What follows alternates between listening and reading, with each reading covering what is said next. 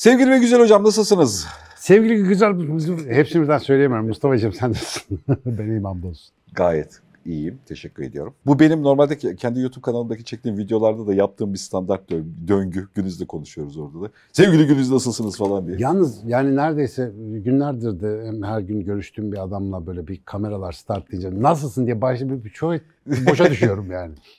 Böyle değişik nereye geldik biz falan gibi. Yeni dönemdeki konuşulan kişisel gelişim havuzundaki birçok başlık altında iki tane başlık benim için hep iç kaşıyıcı ve pozitif geliyor.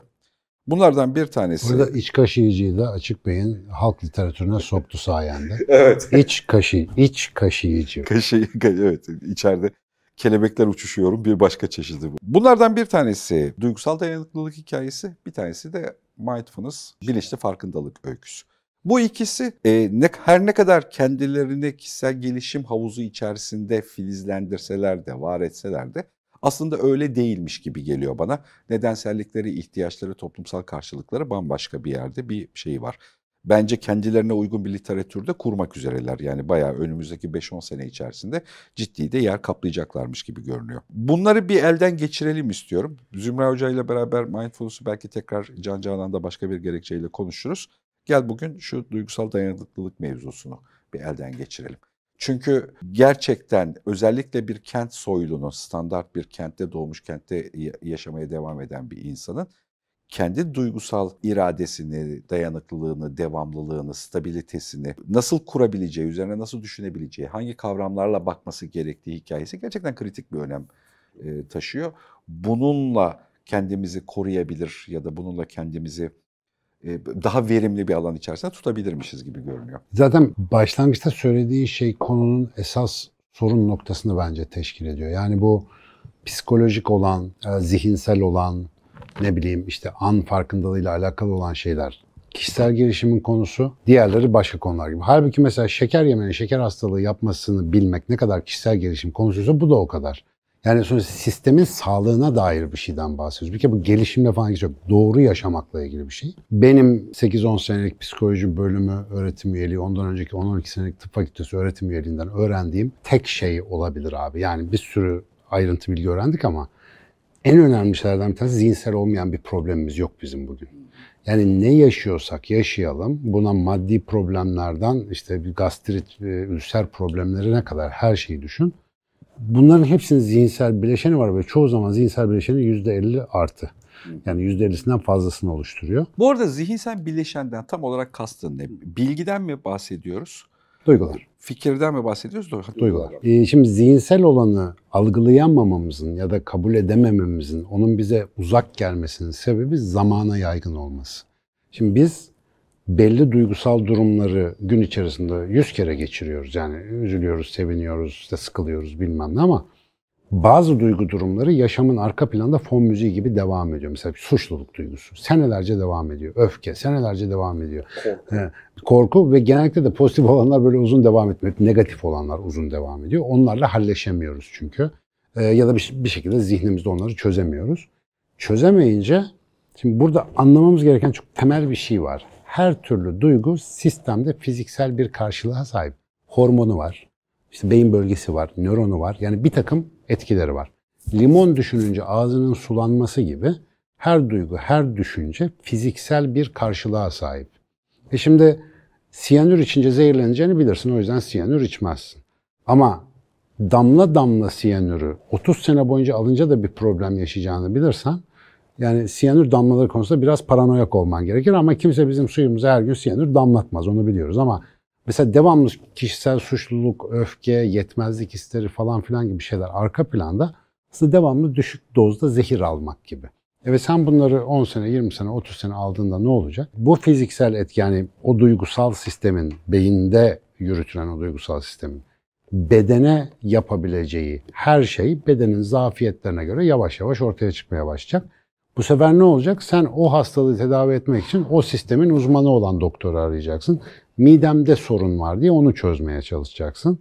Mide sorunun zaten o sorunlara ekstra bir fiziksel katman da katmış olacak. Sen yazık mide sorunuyla uğraşırken arka plandaki o şey devam edecek. Mideyi iyileştirsen bile tutup dizde gözde bir yerde başka bir şey çıkacak. Netice itibariyle sadece bir lay lay lom işte bir kişisel gelişim konusundan bahsetmiyoruz. Yani bu psikolojik dayanıklılık, esneklik, e, hatta işte istikrar ya da resilience bunlar mesela bence çok temel konular. Bir de psikolojik bağışıklık diye bir şey var. Bunların literatürde tabii son 5-10 senedir işte pozitif psikolojiyle beraber tekrar bir gündeme gelmiş durum söz konusu ama abi temel galiba burada birçok açısını konuşabiliriz. Ben özellikle biraz da bu psikolojik istikrarın ya da resilience'ın neden önemli olduğunu ve neden bunu kaybettiğimizi belki biraz konuşuruz diye düşünüyorum. O kısım önemli ama temel hastalık şu bence. Ben de bunu zaman zaman kendimde hissediyorum. Yani meseleyle bu kadar akademik düzeyde ilgilenmeme rağmen hayata bakış açımızda devamlı bir iyi hissetme hali kovalama hastalığımız var. Yani bir iki dakika oturup acık canımız sıkılınca hemen iyi hissettirecek bir şey arıyoruz. Mesela iki dakika sıkılamıyoruz, iki dakika duramıyoruz ve hemen bir de bu çağın işte böyle hızlı eğlence şeyi e, imkanları da getiriyor ya bu özgürlüğü ya da seçeneği. Devamlı olarak bizi iyi hissettirecek bir şeyin peşindeyiz. Bunu da sıklıkla bulabiliyoruz. Bulamadığımız zaman kendimizi mutsuz zannediyoruz. Ve bu o mutsuz zannettiğimiz o sıkkın, çökkün, ne yapacağını bilmez haldeki durumda aslında kendini dinlemekle ilgili elde edebileceğimiz çok önemli bir verinin de kapılarını kapatıyor. Orada ben bir şey yüzünden öyle hissediyorum ama onu hissetmeye vaktim yok. Çünkü ben iyi hissetmek zorundayım. Yani bir an önce iyi hissedecek bir şeyler bulmak zorundayım. Arkadaşımın canı sıkkınsa onu hemen coşturmak zorundayım canı sıkkın birisinin yanımda uzun süre oturması, onun ruh durumunu düzeltemezsem bana kötü geleceği için oradan ayrılmak zorundayım. Yani devamlı olarak böyle bir iyi hissetme sistemi içerisinde yuvarlanıp gidiyoruz. E bu e, şey gibi benim oğlanın işte baba biz niye sürekli yatmıyoruz diye sordu gibi. Yatmak çok rahat baba. Niye hiçbir sürekli yatmıyoruz? Büyünce o da öğrenecek. Yani sürekli yatarsan kasların çürüyor. Kasların atrofiye oluyor ve hareket yeteneğini yitiriyorsun o zorlanmalı durumlar olmadığı zaman bir şeyin direnci düşüyor. Bunu bilmemiz lazım. Hep lay lay lom olan baş edemediği yani kötü etkisinden kurtulamadığı bir şey yaşadığı zaman orada cehennemle karşılaşıyor mesela. Çünkü oradan nasıl çıkacağına dair kasları çalışmamış. Temel sıkıntı bir kere bu. Yani hayata bir ton olarak böyle bakmak lazım. Ben kendim sürekli hissetmek zorunda mıyım yani? Burada tarihsel olarak biz hala o kültürün içerisindeyiz insanın rasyonel olduğunu zanneden bir yakın geçmişten geliyoruz ya. Tabii. Ee, hani bakarken bu 2. Dünya 1940'lar 50'ler 60'lar öyküsüne baktığında insan, insan rasyonel bir varlık gibi kabul ediyor. Aslında 40'larda 50'lerde duygunun varlığını, biçimini, etki türlerini keşfetmişler. Yani e, yeni keşiflerin içerisinde var ama topluma yansımasının ancak karşılığını Türkiye'de en azından anca anca görebiliyor. Yani psikolojinin ve psikologların yatırımıyla beraber ya da emeğiyle beraber. Duygunun varlığını bilmeyince masada karşılıklı sohbet ediyoruz da rasyonel akli gerekçelerle devamlı birbirimize iyi ya da kötü, anlamlı anlamsız bir şeyleri konuşur durumda buluyoruz. Halbuki ikimiz de arkamızda kocaman birer duygu background'u taşıyoruz. Ve bu duygu background'u da bayağı LED TV gibi hareket ediyor. Yani hani içinde içinde bir sürü dalgalanmaları var. Video mu?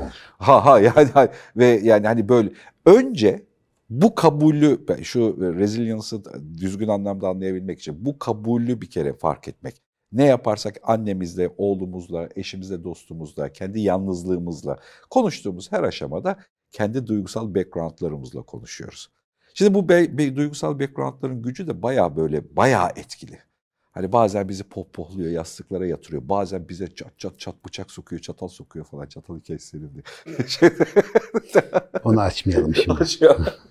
Ve yani böyle böyle yaşadığımız bir dünyada yani hani o şeylerin içerisinde nasıl hastalıklara karşı belli şey fiziken, rasyonel dünyanın hastalıklarına karşı hayatım ayağımıza çivi battığında tatanoz olabiliriz bilgisini, bir köpek ısırdığında kuduz olabiliriz bilgisini ve olasılığını üzerimizde tutuyorsak Aynı şey travmalarda da utandım, öfke duydum, kızdım ve işte beni çok sinirlendirdi, beni ayak çok üzdü. Uğradım, ayak kırıklığına uğradımların hepsi de işte o ayağımıza batan çivi gibi.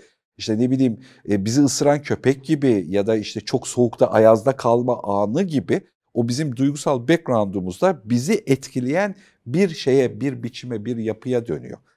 Baştan sen kondisyonunu yükseltirsen, spor yapar, egzersiz yapar hani konuyla alakalı kendini iyi beslenir, sağlıklı beslenir, güzel giyinir, işte aşını doğru zamanda olur, işte ne bileyim bir, bir şey olduğunda bunun karşılığında gidip hastaneye e, güvenlik için olsa bile aşıların olman gerektiğini bildiğin gibi Aynısının psikolojik anlamda da bir karşılığı ya da süreci var. Mesela karın, karın ağrısıyla acile gelen birine ağrı kesici verilmez. Çünkü bir kere o ağrının kaynağını bilmemiz lazım. Çünkü ağrı kesici verirsen o alarm sinyalini kaybedersin.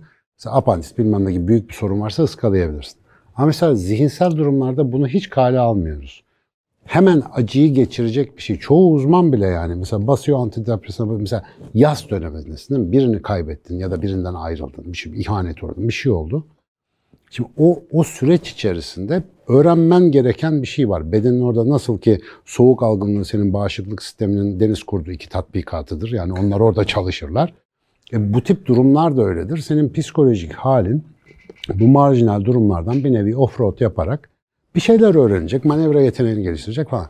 Diyorlar ki yani işte koca adamsın, koca kadınsın, işin var, gücün var, işlevselliğin bozulmasın. Al sana bastım antidepresanı, bastım sakinleştirici bilmem ne.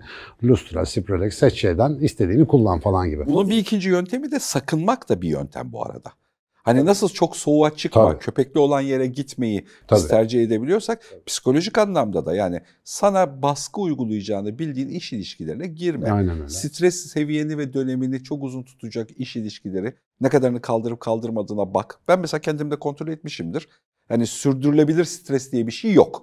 Hani stres kısa dönemli olacak falan en fazla 3-5 gün olacak. Bunu kontrol et. Mesela bu da sakınma davranışı. Bu arada şey geldi aklıma. hemen. Atletini giy çıkın psikolojik hali yani. Hani Sokak köpeğinin ağzının içine elini sokmayacağım. Mesela bu bildiğimiz bir şey değil mi? Hayvan kuduz olabilir falan.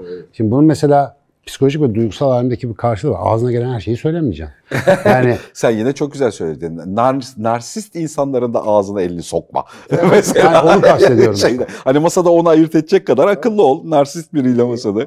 hoşuna giden her şeyi söyleyen hoşuna gitmeyecek şeyler işitir diye bir laf var. Ondan sonra da diyorsun ki bana niye böyle etti, bana niye böyle yaptı çöküyorsun. Şimdi orada bizim kendi duygusal dünyamızın farkındalığı bizde yoksa makinalı tüfek gibi içimizden ne geldiyse dışarı saçabiliyoruz mesela. Bu çoğu zaman da arızalı hastalıklı şeyler olabiliyor. Çünkü hiçbirimiz normal değiliz. Yani hepimizin arka planda bir şey var. Hassas olduğumuz bir yerde gayet böyle ortama, bağlama uygun olmayan bir hareket yaptığımızda, bir laf serdettiğimizde e karşıdan bir aksü seda geliyor eski tabirle. Bir yansıma geliyor. Bize bir şey dönüyor. Ondan sonra diyoruz ki bunlar niye benim başıma geliyor? Şimdi biraz önce sen ayırdın o psikolojik sağlamlık ve mindfulness için ama o kadar bunlar örtüşük ki birbiriyle. Zaten pozitif psikoloji çıktığı zaman bilinçli farkındalık dünyada tekrar yeniden moda oldu. Zaten bilen biliyordu ama bu farkında olma hali yani her bir an ben bunu niye yapıyorum ya da şunu niye yapmıyorumun gerçek içsel nedenselliğini fark edebilme becerisi de bir çalışma istiyor. Yani ben mesela bugün burada seninle kontrollü ve verimli bir sohbet yapabilmek için ne kadar kendimi bilirsem o kadar iyi. Mesela sen Zülfiyar'e dokunan benim için bir şey söylediğinde ki senin için son derece normal bir konu olabilir ama benim hassas bir noktama gelir. Ben orada eğer kendimi kontrol edebilmeyi önceden istiyorsam ona dair bir hazırlık. Mesela zayıf yerlerimi bilmeliyim, kuvvetli kısmını bilmeliyim. Nereden uzak duracağımı, neyin ağzına elimi sokup sokmayacağım falan. Bunları çalışmış olma. Ya bir kültür, psikoloji kullanım kültürü gibi bir şeyimin olması lazım. Ama gelişine vurmak için hiç güzel bir zamanda yaşamıyoruz. Onu söyleyeyim. Çünkü ge- gelen çok şey var. Ortalık çok karışık. Bir dakika bile kendine ayıracak bir vaktin kalmamış. O yüzden şu çağın yani bizim masamıza gelecek kadar önemli sorunlarından bir tanesi psikolojimiz çok laçka olmuş vaziyette. Yani işler yolunda giderken herkes sanıyor ki mutluluk çok kolay lay lay lo. Mesela bu vurdum duymaz kişisel gelişimciler var. Başka bir şey daha söylüyorum ama yarın bir gün YouTube rütük ilişkisi kurulursa sıkıntı çıkabilir bu videosuna. O nitelemeyi kullanmayacağım. Günlük hayatımda çok sevmediğim bir tip. Yatlarda, yalılarda gezip de hayat güzel, eğlen, coş mesajları vermeyi seven ya da en azından o görüntülerle bu mesajları eşleştirmeye çalışan bir ekol var. Bu ekol mesela bir vurdum duymazlık halini pompalıyor. Yani işler yolunda giderken sen sanki varoluşun sırrını çözdün. E biri öldü. Ya kedisi ölüyor 6 sene antidepresan alıyor insan mesela. Kedi tamam o da can evin bir ferdi falan filan ama ölümle baş edemeyeceksen niye yaşıyorsun ki sen? Yani bu yaşamın en doğal bir parçasına bu kadar yabancılaşmışsan. Şimdi bu bunun bir de öbür tarafında dünya lanet olsun işte böyle geldik gidiyoruz bunun hiçbir anlamı yok. Bir nihilizm kutbu var. Aslında arada kocaman bir alan var. Tamam? Şimdi bu kocaman alanı keşfetmiyoruz biz. Mesela hepimiz kendi yaşantımızda yaşarken başımıza bir şeyler geliyor iyi kötü. Mesela bir durup da bu bana niye hissettiriyor ya da niye kötü hissettiriyor sorgusunu yapmaya vaktimiz yok. Kimle konuştuk geçen? Şeyde bizim ekiple, ha şey açık beyde Ferhat'la konuştuk. Dedim ki bak şunu becerdik. Dedim bir ayarlayın da bir akşam yemeği bir kutlama yapalım. Ferhat dedi ki biz hakikaten niye böyle bir şey yapmıyoruz işte. Ve hala da ayarlayamadık bu arada. yani iyi bir şey yapınca onun iyiliğini yaşamak için bile vakit ayırmaya şansımız yok. Ben bunu kendi hayatımda keşfettim. İyi bir şey yapıyorsun hemen, ha bir şey daha vardı, hadi ona gidelim. Kötü bir şey olunca da madem kötü bir şey oldu hemen iyi bir şey yapalım. Lan bir dur bir dur, bir sakin. O içinde yaşadığımız şey işte yaşayabilme hali bizim zihinsel kontrol kaslarımızı kuvvetlendiriyor. Bu arada abi nörobilimi de o kadar sade ve anlaşılır ki. Bak bir tane korkan ve isteyen hayvan var içeride tamam mı? Böyle bir, bir amigdala de ona içeride. Yukarıda da ebeveyn gibi onu kontrol edebilme potansiyeli olan bir işte korteks, insani, zihinsel bölüm var.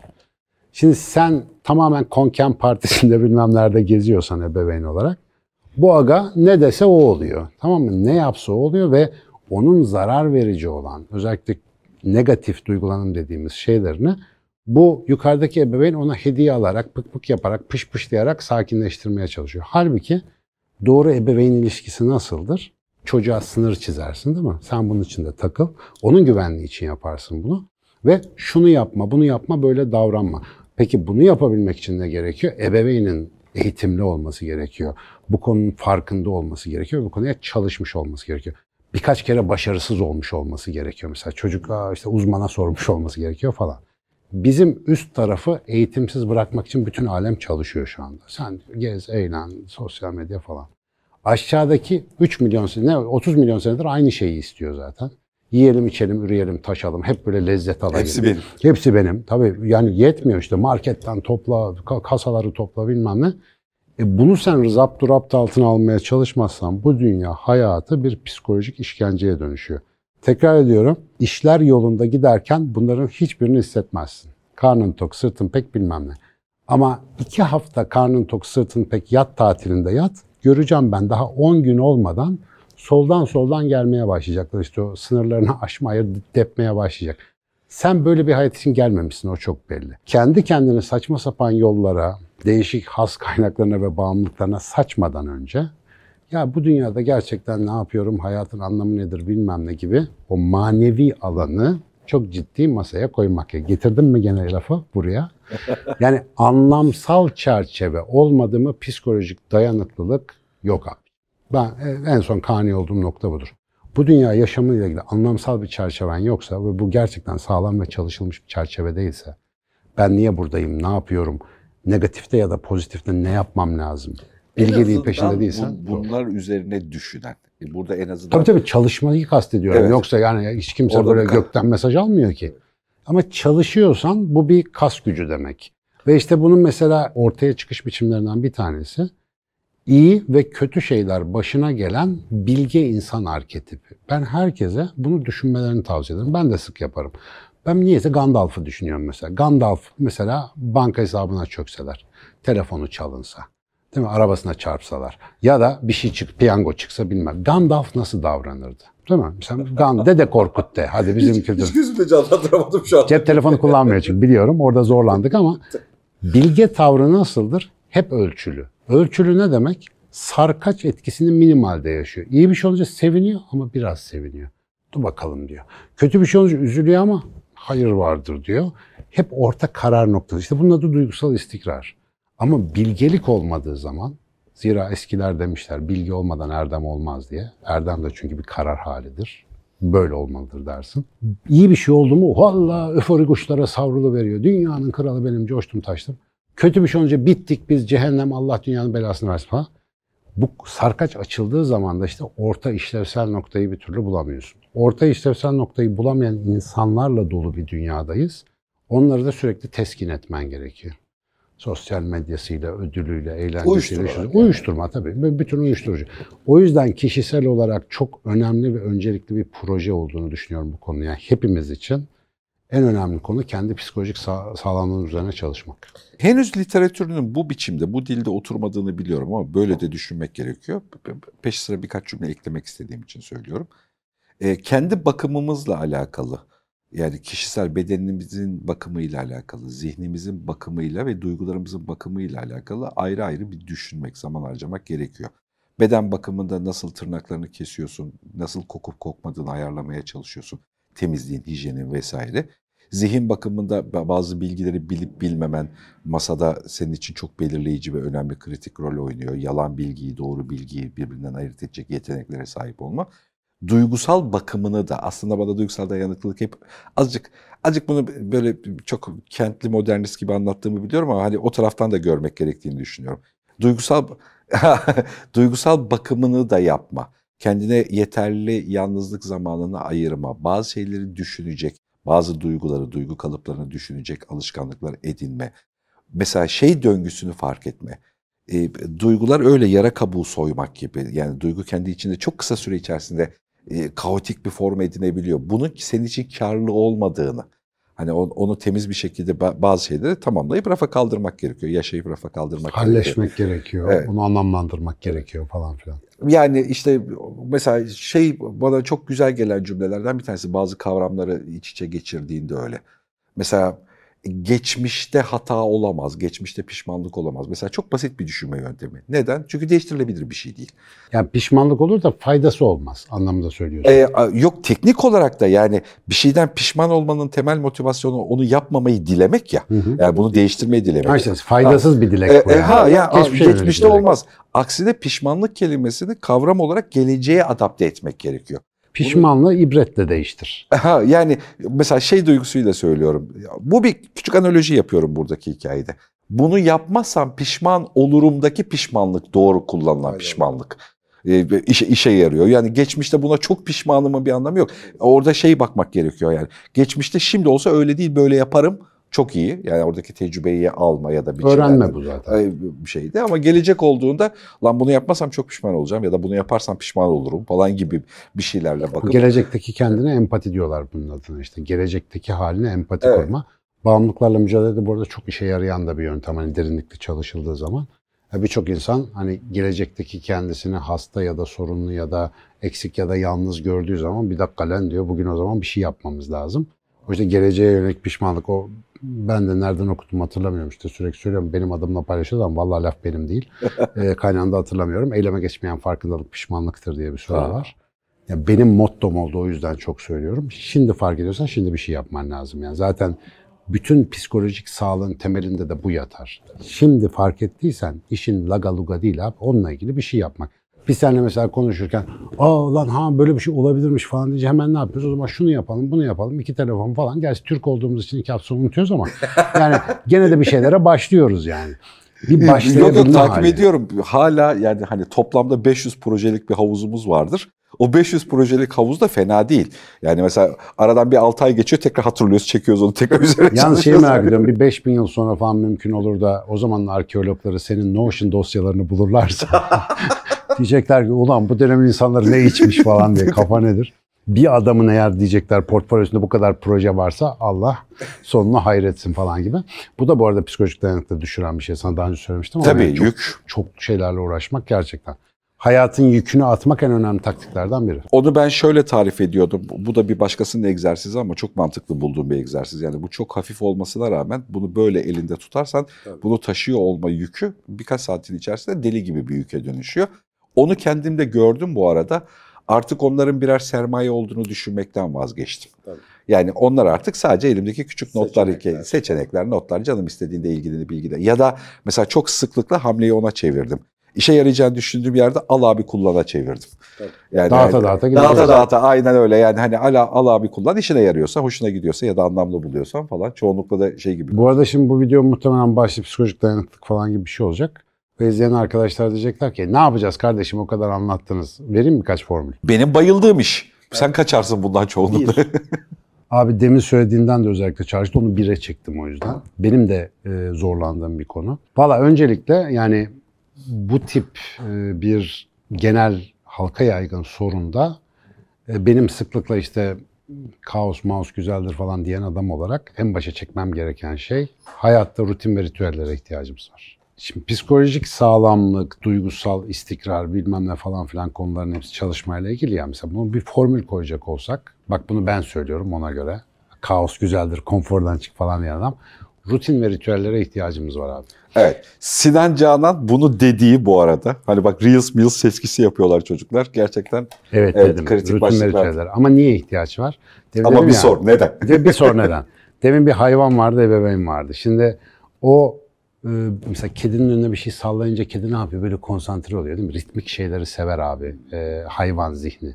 Çünkü ritmisite ona rastgele olmayan bir şeye dair ilgi çekici o güdüleri tarafından buraya dönmelisin mesajı verir. Çünkü onun sonra av olabilir, kar olabilir, bir şey olabilir. Bizim zihnimizdeki o hayvansı isteyen kısımda ritüellerle terbiye edilmeli. Ya her sabah iki dakika olsun bir dur. Ya bu basit bir kahve ritüeli olabilir, ibadet edebilirsin, meditasyon bir, bir şey yapar ne olursa olsun. Ve gün içerisinde mesela atıyorum öğlen 12.30'da her gün. Ya ben bir 5 dakika bir oturacağım. Hiçbir şey yapmadan 5 dakika oturacağım ve ne hissettiğime bakacağım gibi bir şey söylemek. Bu arada sevgili Mustafa Acungil'in bana sürekli hatırlattığı şeydir bunu sen de yap diye. Ondan sonra akşamları yatmadan bir saat kadar önce bir default mod network moduna girmek. Hiçbir şey yapmadan, düşünmeden değil, hiçbir şey yapmadan sadece beklemek. Televizyon seyretmeden, haber bakmadan, yarınki çocuğun okul durumunu düşünmeden ya 5 dakika olsun bir kendini boşa salabilmek. Mesela bunlar tekrarlı olarak yapıldığı zaman zihnin diyor ki çok da şey yapmamak lazım. Çünkü tam bu aralıklarda da yaşayabiliyoruz biz. Yani buralarda da yaşam devam ediyor. Ben koşturmadığımda hayat durmuyor. Bir akışın içinde ben de gidiyorum bunu fark ediyorsun. İkinci paket, ikinci madde biraz büyük bir madde. İnsanın fabrika ayarlarına uygun abi. Oradaki beş madde ne kadar hayatta yer alıyorsa o kadar duygusal esnekliğin yüksek oluyor. Bu kesin. Bak ben çok yediğim zaman, ikinci maddeye aykırı davrandığım zaman duygusal istikrarım ve direncim düşüyor. Düşüyor net. E Çok çünkü- şeker yersen şekerin düşünce Abi sinirlenirsin. bedeninle savaşamıyorsun. Tabii, mümkün Yani değil. hani çişin varken işte ya öyle bir şey yok yani. Hani dünyaya Tabii. artistlik yapamıyorsun Abi yani. bedenle düşünmek diye bir ekol çıktı şimdi yeni ve dünyada gittikçe yaygınlaşıyor.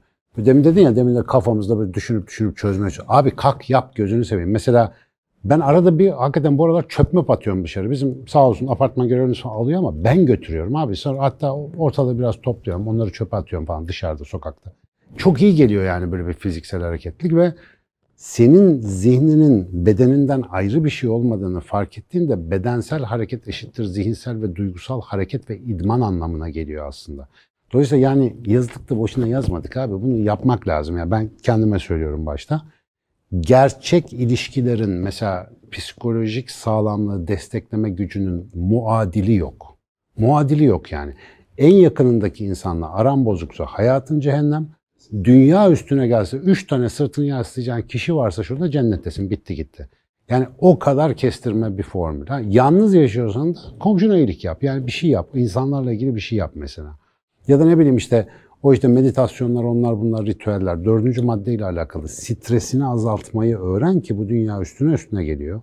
Hiç yani sana öğretildiği gibi olmuyor hiçbir şey hayatta. Beklentini hiç karşılamıyor neredeyse hayat. Bunu nasıl yöneteceğini öğren. Bir de beşinci madde itibariyle hayatında seni zorlayacak bir hedefin, bir amacın, bir çıkıntılık şeyin olsun. Bu olmadığı zaman o çıkıntılığı yıkıcı bir tarafa kullanmak zorunda kalırsın. Bu da seni daha beter düşürüyor bilmem ne. Mesela ben açıkçası bu rutinler, ritüeller ve insanın fabrika ayarlarındaki o beş maddenin e, nasıl diyelim uyarınca yaşamayı en temel iki formül olarak görüyorum. Bir üçüncüsü var. Sıklıkla ben bu dünyadan gidersem ne eksilir sorusuna eksilecek bir şey bulmak üzere yaşamak. Ya bir anlam bulmak yani hayat. Yani sofradan bir tabak daha eksilse çok kötü bir şey.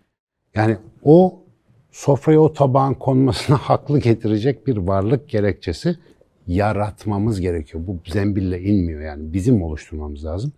Diyorsan ki eşim, çocuğum, falanca akrabam, filanca komşum ben olmazsam zor duruma düşer. Bu dahi çok güzel bir başlangıç. Hatta bu çok güzel bir başlangıç noktası.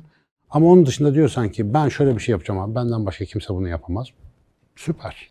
Burada sadece üretimde bulunuyor olmak bile yani hani e, vazgeçtim böyle bu sadece sen yapabilirsin durumu. Hayır sadece senin yapmana gerek yok. Orada ya bu şu bahçedeki şu işte 100 metrekare yerdeki domatesleri ben ekiyorum, ben yapıyorum. Tabii. Üretimde bulunuyor olma hali bile bu arada duygusal anlamdaki belli bir istikrarda kalmanın zihinsel önemli koşullarından bir tanesiymiş gibi görünüyor. Üretimin çok tuhaf bir durumu var. Yani Ki o demin dediğim bedenle girmeye de e, Evet. aynı zamanda hizmet ediyor. Evet, yani evet. bedenen angaja oluyorsun. sorumlu olma, dünyayla bağını kurma, işte birine söz vermiş olma. Hani üretim böyle şeyleri bir araya getiriyor. Doğaya söz vermiş olma. O domatesi ekebilmek için oradaki anlaşmaları yapacaksın. Ya da işte onu satabilmek için pazarda birine söz vermiş olma falan. Yani o ağ insanı çok hayatta tutan ve o dengede düşünme, dengede duygusal anlamda sağlıklı kalmasını sağlayan şeylerden bir tanesi. Kendine bir yer bulmayı sağlıyor. Yani Ya mesela burada- çok fark ettiğim bir şeydir. Bak birçok projede masada konuşuyoruz insanlarla karşılığı var. Mesela şey diyor. Ben bir 6 ay şimdi duracağım bu konu üzerine düşeceğim. Aman gözünü seveyim diyor. Yanlış. Sakın girme o tuzağa. O çünkü devasal tuzak. Oradan sadece tek bir şey çıkıyor. EYT. Başka hiçbir şey yok yani. Hani 6 ayda aslında makinayı durduruyorsun. Makinayı stabil bir durumda aksine hafif hafif yükseltecek bir sistemin içerisine alman gerekiyor. O yüzden durarak bir şey düşünme yok. Üretime devam ederek düşünme var. Diyerek hani sadece onu üretecek ya da düşünecek Bu arada zamanlar bir şey ayır. daha var onu bir daha hatırlatma. Daha önce konuştuk gerçi bunu çokça da konuştuk. Ben de çok konuşuyorum zaten. Şikayeti bırakacaksın. Aa, Yani çünkü şikayet duygusal direncin, psikolojik istikrarın bilmem nenin hepsinin e, suikast aracı yani. Bende şikayet sensörü gelişmiş artık. Hani o konuyla alakalı bayağı bir yerde şu an yani direkt şikayet sensörlerim gelişmiş. O konuda çok kesinlikle haklısın. Bir de artık mesela masada çok böyle çirkin bir şeymiş gibi de görünüyor artık. Hani acık biraz e, üzerine de kafa yorunca e, genelde. Bugün danışmanlık veren bir arkadaşımla görüştüm. Ee, Şey bazı kişilere mesela şikayet orucu veriyorlarmış onlar. Şikayet orucu işte atıyorum bir hafta şikayet eten bart kırmızı düğme. Zor bazen çok zor yani bir bakıyorsun yani hayatın normal akışı içerisinde bazı insan şikayet etmekten başka yapacak bir şey bulamıyor. Patolojik seviyede sorunu olanları gördüm. Yani şikayet konusunda bayağı yani hani çok şaş öyle bakınca şey oluyor yani. Mesela masada e, o konudan e, şikayetçi olmadığı sürece başka hiçbir konuyu konuşamayan e, Canı sıkılıyor mesela. Aha yani o şey adapte olamıyor ya da sözel dili öyle gelişmemiş. Yani ondan Cem Yılmaz'ın son göstersene vallahi gezmiyoruz falan. Aha, Ha, aynen o öyle. en güzel şeyde bile illa bir çapanoğlu bulacaksın yani. Abi işte bak neyi kuvvetlendirirsen zihinde o galebe çalıyor, üstün geliyor. E sen yani gayet yani şuursuz bir şekilde bilincini hiç kullanmadan devamlı ağzına gelen şeyi söylersen bu genellikle şikayet olur. Çünkü şikayet çok hızlı kuantum bilgisayarı gibi çalışan hayvanın en iyi yaptığı iş. Ama ne, ben, ne, ben bunu istemiyorum. Böyle olmasın. Bu niye böyle? O niye böyle? Ya kardeşim sen niye böylesin? Bunu kim soracak? Ebeveyn soracak. Sen onu yetiştirmek onun görevi. O da işte şikayet yerine nedir efendim? Hep beraber söylüyoruz. Cesareti. Cesaret, vay, pardon. Tabii tabii. Cesareti hayata sokacağız yani. Bir şekilde bir şeye cesaret edeceğiz işte. Bu e, henüz daha tanışmamış olduğun komşunun kapısını çalmaktan ulan ben bu Amerika'yı ele geçireceğim falan gibi bir şey olabilir yani. Ya cesaretle ilgili bak bir bir durum var. Hafif Batı kültürüyle bizim aramızdaki farkta bir, bir, bir hikaye var. Özellikle sosyal cesaretle ilgili yani dış dünyadaki insanlarla ilintiyle ilgili. Biz ilişkilerimizin büyük bir bölümünü güç odaklı kurmak zorundayız ya Türkiye'de. Hele de Karadeniz'e doğru gel hep öyle yani. Öyle ya da böyle herkes herkesle güç dengesi, hafif alfa reaksiyonlarını kurmak zorunda. Şimdi güç odaklı kurmak zorunda olduğumuz yerde cesaretin gerektirdiği mahcubiyeti kaldıramayacağın ortamlar oluşuyor. Halbuki cesaretin özünde şey öyküsü var. Yani oradan komşunun kapısını çalacaksın, komşu da sana ne bileyim işte çok da şık davranmayacak bir olasılıkta. Yani 10 üzerinden 8 olasılıkta gayet güzel davranır da 10 üzerinden 2 olasılık Olabilir. Hani niye şimdi bizi rahatsız ettin de diyebilir ya da bilmem ne yapabilir. Şimdi oradaki mahcubiyeti dahi hani öfkeye dönüştürmeden, kızgınlığa dönüştürmeden ama biz güç odaklıyız. O bizde öfkeye dönüşüyor. Orayla mücadele edemediğin için zaten düşüyor işte Düş- cesaret. Ama aynen öyle. Hani bundan şikayet ediyorsun. Komşular olarak birbirimizi tanımıyoruz bile. E, tanış işte tanımıyoruz ne bileyim. hani aynı hikayenin. Bu arada e, bizdeki cesaret sözü Arapçada atlamak, aşmak sözünden geliyor. İngilizce'deki courage, core sözünden geliyor. O da yürek demek aslında. Yani bizde kalp değil de yürek deriz. Yürekli Ha, olmak. ha, ha, güzel. Aslında cesaretin bizdeki tam karşılığı burada ifade edilmiyor. Yürekli olma meselesi. Cesaret şey genel olarak yerleştiği için onu kullanıyoruz. Yürekli olmak da şu demek. Yani cesaretten de yanlış anladığımız gibi korkusuz, höre höre değil. Yüreğine göre hareket edebilme özgürlüğüne sahibim. Yani insanın yüreği yüce olanı ister. Doğru olanı ister. Yani yüreğin özelliği budur. Mesela yüreksiz dediğin adam üçkağıtçı, namert bilmem nedir değil mi? Sonra yüreğine göre hareket edememek. İşte abi idman istiyor. Öyle Sen kolay yürek bir mi şey yedin abi dedi. Ha, ha bu yürek yemiş falan diyoruz ya. O o yani o davranış da bir idman meselesi. Onu unutmamak lazım. Abi beleşe köfte yok bu dünyada. Yani psikolojik dayanıkla ilgili söyleyeceğim şey bu. Beleşe köfte yok. Ne yaparsan elinle o gelir seninle. Yani bunu söylemem lazım. lay lay lay lay. El ele tutuşarak buradan uzaklaşalım. Gözümde canlandı gerçekten. Çok kötü oldu gerçekten. Şu bakım, duyguların da bir bakıma Abi ihtiyacı var. iki kel ve sakallı adam el ele.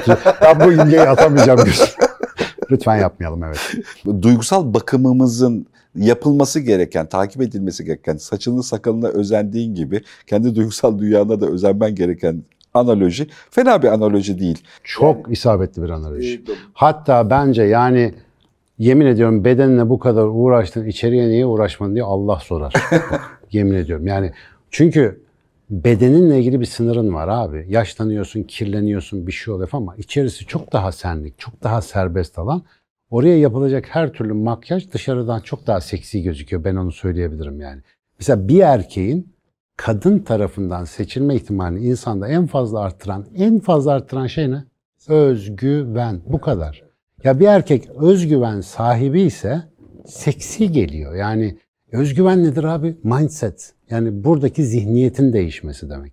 Ben P ise istersen kral ol diyorlar ki abi çocuk güzel çocuk da işte hırt yani. Ya da devamlı masaya oturduğundan itibaren annesinden, Evet, işte iş yerinden, ekonomiden ya da bilmem neden bir şikayet sepetiyle beraber masaya Ya oturuyorsa da kahve çeşitlerinden bahsediyorsa en iyi şaraplar şöyle. Ağzın, o da, o da ayrı. Ağzın neden böyle? Ağzı neden bu? Cem Bey'i de çok andık bugün. Sevgiler gönderiyorum. Daha yeni bir tur daha seyrettim de o yüzden burada ağzıma yapıştı. Tuhafmış ben de yeni seyrettim bir şeyini. Ama dönüp dönüp izliyoruz adamı. Ne yapalım abi güzel. Evet. Hocam teşekkür ederim. Güzel güzel bir e, alt çizme oldu. Allah psikolojimizi sağlamlaştırmayı E, nasip şu mindfulness meselesini de bir elden geçirelim. Ee, onu da bir daha tabii update E, etmemiz bir lazım. de e, sevgili mindfulnessçılara yani bilinçli farkındalıkçılara ve e, duygusal dayanıklılıkçılara hitap ederek oldu. söylüyorum. Diyorum ki cılık cılıklara falan gibi oldu ama özür diliyorum. Lütfen efendim kişisel gelişim havuzundan çıkınız. Buranın iş hayatında, e, kişisel hayatımızda, sosyal hayatımızda birinci derecede önemli bir yeri var. Bir sağlık problemi. Evet bir sağlık problemi olarak ele almak Dünya Sağlık Örgütü'nün iyi insan, sağlıklı insan tanımının önemli iki parçası olduğunu düşünüyorum gerçekten. Ee, O profesyonel değerde bir, bir gerekiyor. en son benzetme düşündürdün bana. Ee, sen işte yanlış bir şey yer içersen kendi mideni delersin. Zararın kendine biraz da sağlık harcaması yaparsın. Ama psikolojik sağlamlığın delinirse o benim derimin delinmesine sebep olabiliyor. O yüzden toplum sağlığını ilgilendiren bir problem. Daha iyi olmamız lazım. Vay güzelmiş. Sen buradan bir pandemi de bir bir Ya, toplum ya. sağlığı yani to- toplu Tabii, etkide tabii. bulunabilecek O bir yüzden bir psikolojik oluşturmak. öyle sadece kişiyi ilgilendirmiyor. Güzelmiş. Güzel son oldu. Tebrik ediyorum hocam.